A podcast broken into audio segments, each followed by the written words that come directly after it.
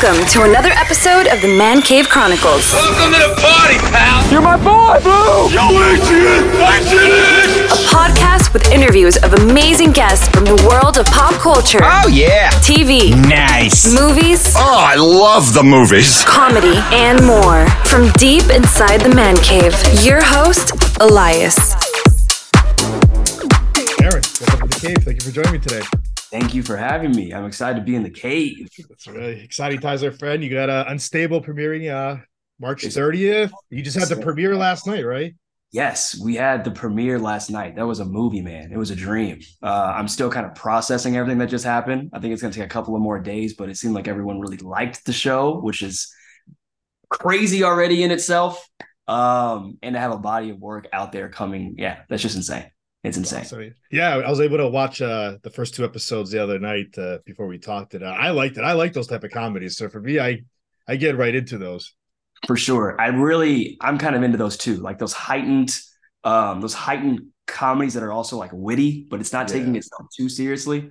Um but you can thank Victor Fresco and Rob for that. Johnny as well, but um yeah, their comedic sensibility really kind of shines through the entire series. Yeah. So we're gonna jump into uh, to the show in a few minutes, but I want to know a little more about you. Uh, I saw stand up comedy. Was that always the dream? No, it was actually not the dream. It wasn't.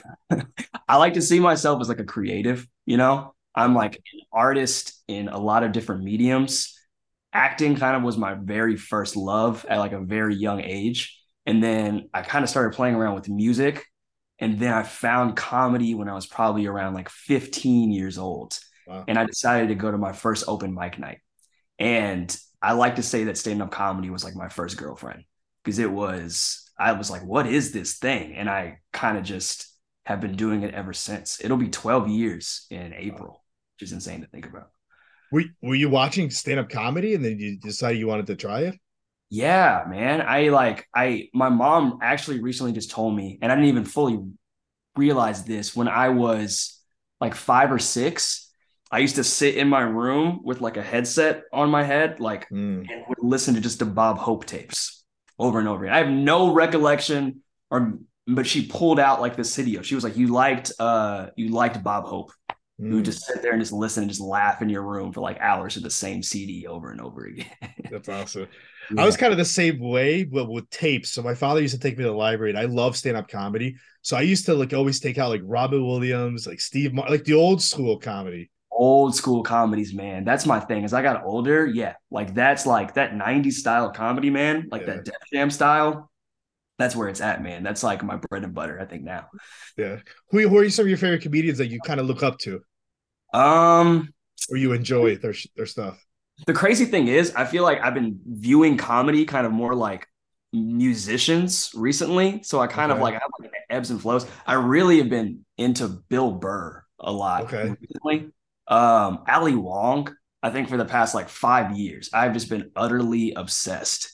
I think that she's one of the funniest comedians out right now. But in terms of like old school, of course, you have like Martin Lawrence's hosting abilities on Def Jam. Mm. Bernie Mac's. Like, I haven't even seen that much Bernie Mac stand up. Has anyone ever seen that much Bernie Mac stand up? I don't even think the man even has like a special out, but he became famous for at least what I'm aware of, just that Def Jam set. And it's one of the funniest things. I lived in Chicago for a while too, but I have seen that at least like 25 times. It's one of the funniest things in the world. Yeah. But yeah, So- I'm my stand up taste is like all over the place for Yeah. sure. So, so is your dream one day to have a Netflix stand up special? You working on that or what? thousand and twenty percent. It's been twelve years in the making. Um, yeah, I would love nothing more to have that. I want it. I want it. I want it so bad. So I saw that you've opened for some cool people also. Like, who's been one of your favorites that you've opened up for? Um, it's funny. We were just talking about that. Dave Coulier. I opened up for Dave when I was probably about sixteen, and then I got to open up for him again when I was seventeen. And early on, when I was like just starting out, like a couple of years in, he gave me so much advice. The club that we were working at was incredibly cheap. And they made me, a 16 year old, take him back to his hotel almost every night. So we'd have like late night drives. And he would just talk to me about the industry, talk to me about agents, talk to me about joke structure, talk to me about why it's important to film your set. And he really kind of helped me build a foundation for a lot of the things that um, I have going on right now. The other person that did that for me was Michael Winslow. Uh, Michael Winslow gave me a um, a portable tripod that he had brought for himself. But after op- after I opened up for him, he was like, "I want you to have this," and he was like, "Just film your life and just have fun doing it." Um, and he's a really really talented, just a really sweet man. Also, What's the best advice uh, those guys gave you? the best advice, the best advice that I've ever received. I've received so many different gems from so many different people, but I think that it was Dave Coulier that was like, try not to think so much about the future, but really just focus on what's happening now. Mm. And it's a really hard thing to swallow. I don't think that really also even hit me into like my mid 20s. That I was like, I kind of I get it, you know, like we pull jokes from just like our everyday. And if we're constantly just thinking about what's next, what's next, what's next, it's it's um it's hard to it's hard to be able to find material with just what's happening right now. I do think it's important to kind of stay grounded in that also. Yeah. So I really appreciate him for saying that. I did see Dave uh, live a few a few years ago, and then last weekend he was doing 90 con, 90s con, and I went there. You should have seen the line he had. No, he's he's he's he's the man. He's the man, and he really takes his time talking to his fans. Yeah, He's a gentleman both on and off the stage. He also works completely clean, which I don't think people realize how hard that actually is. Yeah. But he um yeah, he's a really, really good dude. He's a hard worker and he's still touring. Like that's yeah, it's insane. Cool merch too. oh yeah, definitely. so, so while you're doing the stand up and everything, we'll push you to the next level for to get into the acting world. Yeah. So to get in the acting world, I was doing like small like children's plays in my hometown of Kansas City at a theater company called the Coterie Theater. Um, and the artistic director there kind of um, pushed me and put me um, into a lot of their master classes uh, on a scholarship. So I was able to kind of take my acting abilities kind of to the next level. And then I went to Chicago, man, and I I was a part of one of the first one or two um, comedy major um, graduates of my alma mater, which is Columbia College Chicago. And that, like, I learned so much about sketch. I've always been a fan of SNL, but f- really, I feel like became a fan of Saturday Night Live from being in that institution and like understood, like, I understood the fundamentals of comedy. I it helped me understand the fundamentals of comedic acting and it put me within a network of some of the funniest people that are killing it in the industry even right now even though we were just in chicago a few years ago.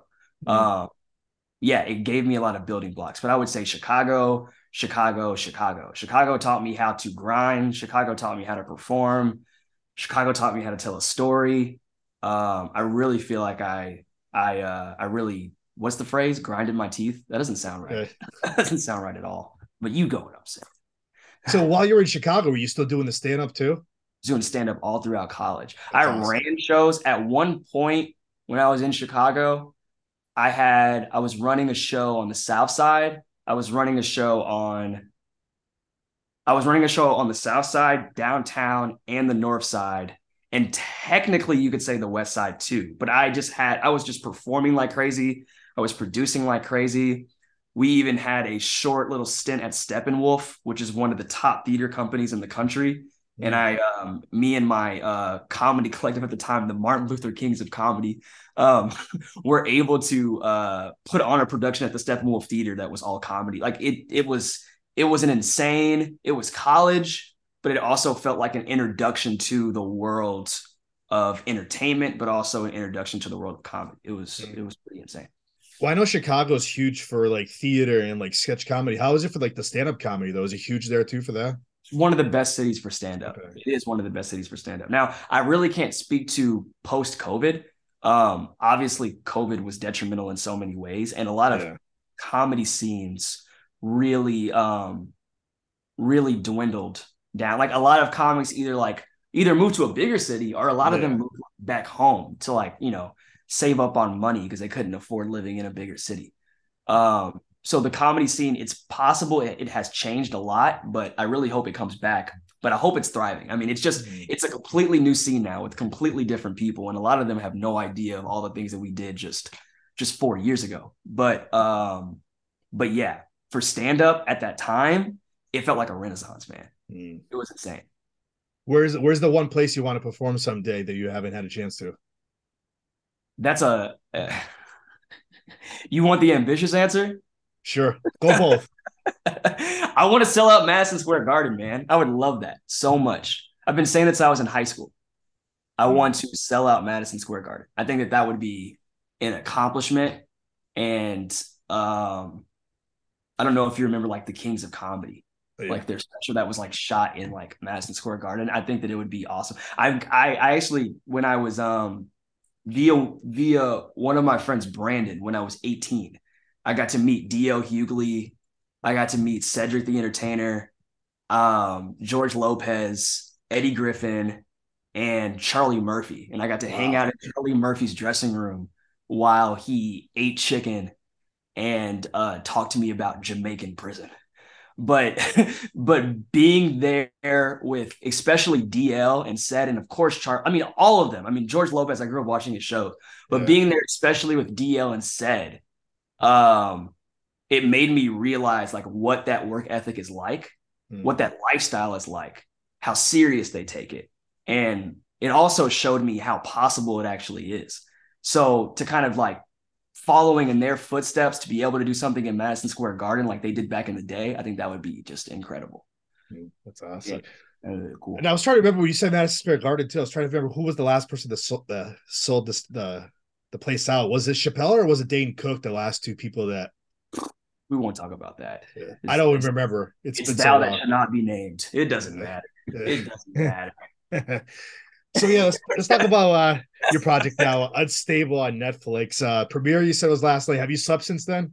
Or are you still? Dude, uh, I'm still definitely wired from then. I think I'm on like an adrenaline high right now, but I also feel like incredibly hungry, man. There's something about being in a room with um like your childhood idols, but also being in a room with like people that you like. Chris Pratt was there, man. Wow. Like that was like, "Dude, you're you're Chris Pratt, and like I'm like my entire like body froze. I probably should have said hi, um, but uh, yeah, I am like I just feel really inspired. I like I'm in like a place of like gratitude right now. I feel incredibly inspired. I also feel just incredibly uh I think I am tired and I probably will go to sleep after this interview. But um I'm just excited right now for the future, dude. It was incredible. That's awesome. How are you approaching now for the series? Tell us about your uh your audition for this.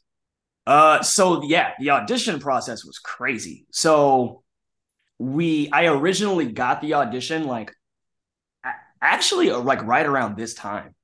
And I like when I got the audition, what I normally do is I like read the entire script and then kind of judge based off of that. And after like 10 pages of this, I was like, I really want to be in this project. And when I didn't realize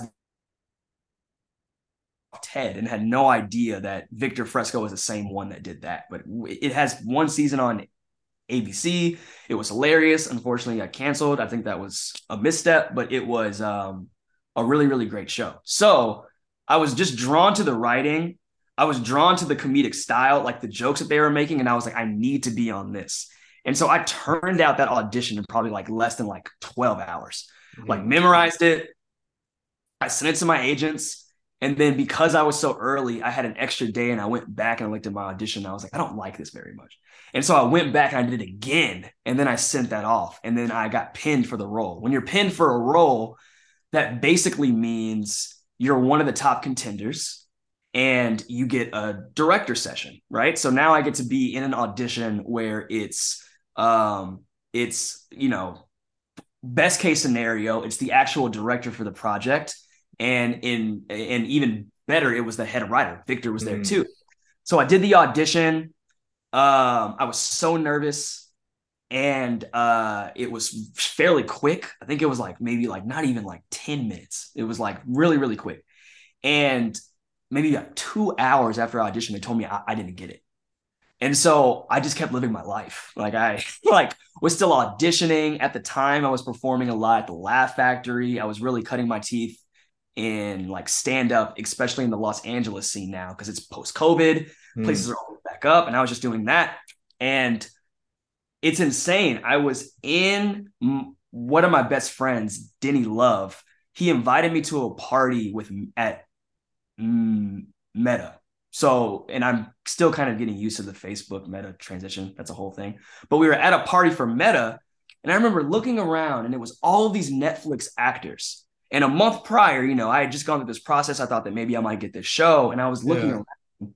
And we got back to the car, and I'll never forget, man. I looked at my friend and I said, dude, I am ready to change my life.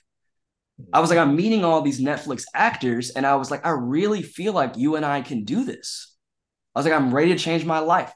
The next day, I get a call from my agent, Marisa Panessa, the best person in the world, saying they want to do another director session with me. And so I was like, oh, okay, perfect. This is awesome. This time it has some new sides. So I'm kind of taking some of the notes they gave me last time and I'm incorporating those. It's been about a month now, so it's kind of fuzzy. I read the script again, go into the audition this time, and it's much longer. This time it's more like 15 to 20 minutes. And I'm really diving in, taking their notes seriously. And then within maybe, I want to say probably not even 30 minutes after doing the audition, they told me I'm one of the top contenders now for the role again. Called me 30 minutes after that, and I booked the role. Wow. That's amazing though. It's incredible. After a month b- before telling you that you're not getting it. Insane. Yeah. What do you think changed your mind? Any idea? I have no idea. If I'm being honest, I, I really I don't know. I think I'm hilarious.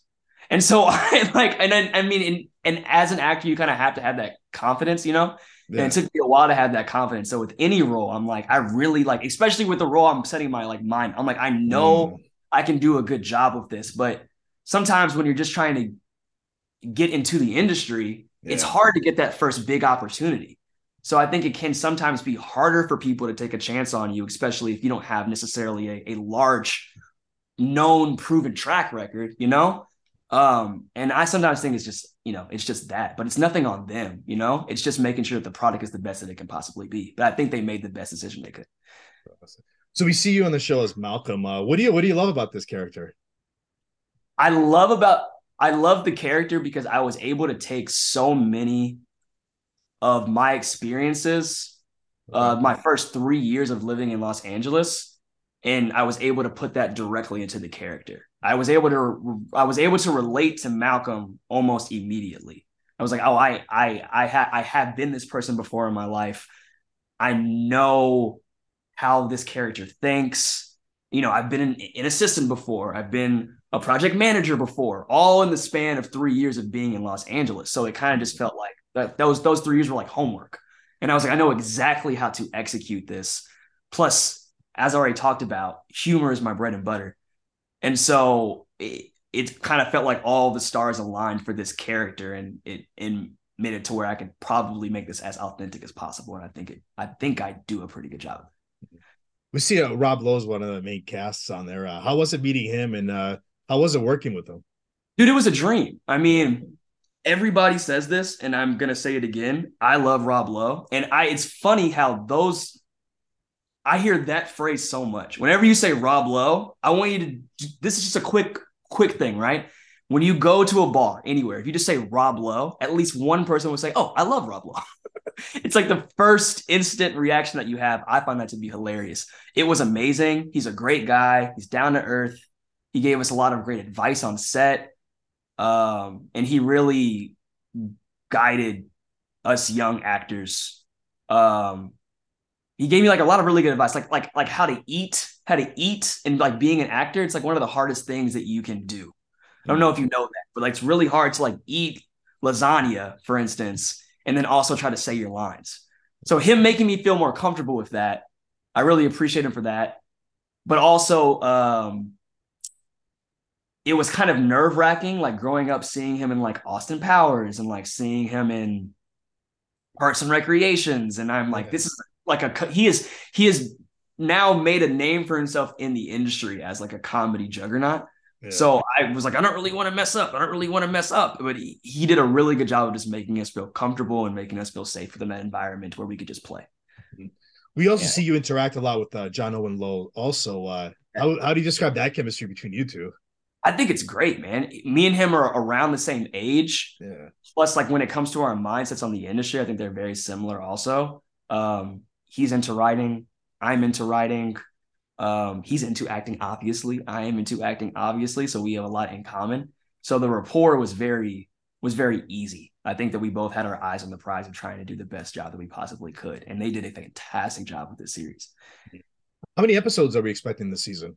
So it's gonna be eight episodes. Eight episodes. So Yeah. when the viewers tune in to watch this, like, what do you hope they get out of this? Man, I hope that viewers get a lot of.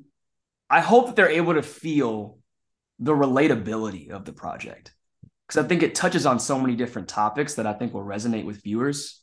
touches on like family dynamics. It touches on like father and son relationships. It touches on workplace gossip. I don't know about you, but I love me some juicy gossip. I call it Jay Gossy. Yeah. Um, I yeah, I I just I really think that people will watch it and be able to see some part of themselves within the project. It's very relatable. Hmm. So you mentioned eight episodes. There's a specific episode you can't wait for viewers to watch to talk about out of the eight. I honestly love the entire series, but I would probably say episode eight. And that's all I can say. I can, Which yeah, is the last episode. So you have to watch it. the entire thing. Right. You have to watch the entire Yeah. thing. Yes, but I'm excited for everyone to see it though. So the, the show premieres uh, March 30th on Netflix. Now, what's next for you now? Any other projects that you're allowed to tell us about that you got coming up? Man, I mean, right now I kind of have my head to the ground on stand up. I'm performing a lot. Um, as of now, I've been getting more spots at the Improv in Hollywood. Um, and I actually recently just did a stint opening up for my buddy Josh Johnson back in my hometown of Kansas City at the Kansas City Improv there. So um, I'm trying to build my way up to that Netflix stand up special, man.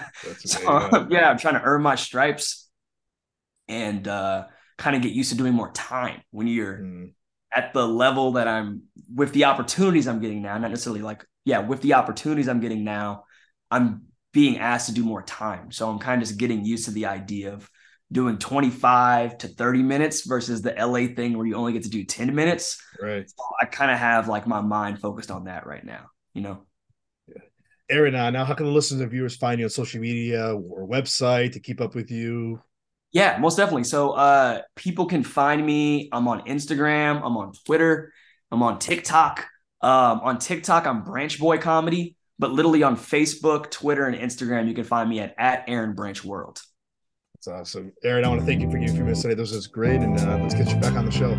That'll be awesome, man. Thank you for having me. I really appreciate it. Wait, That's a wrap. That's a wrap, everybody. That's a wrap. Thanks for listening to the Man Cave Chronicles podcast. I finally get my man cave. You can find us on Twitter, Facebook, and Instagram at the MCC Podcast and our website, themccpodcast.com. Until next time.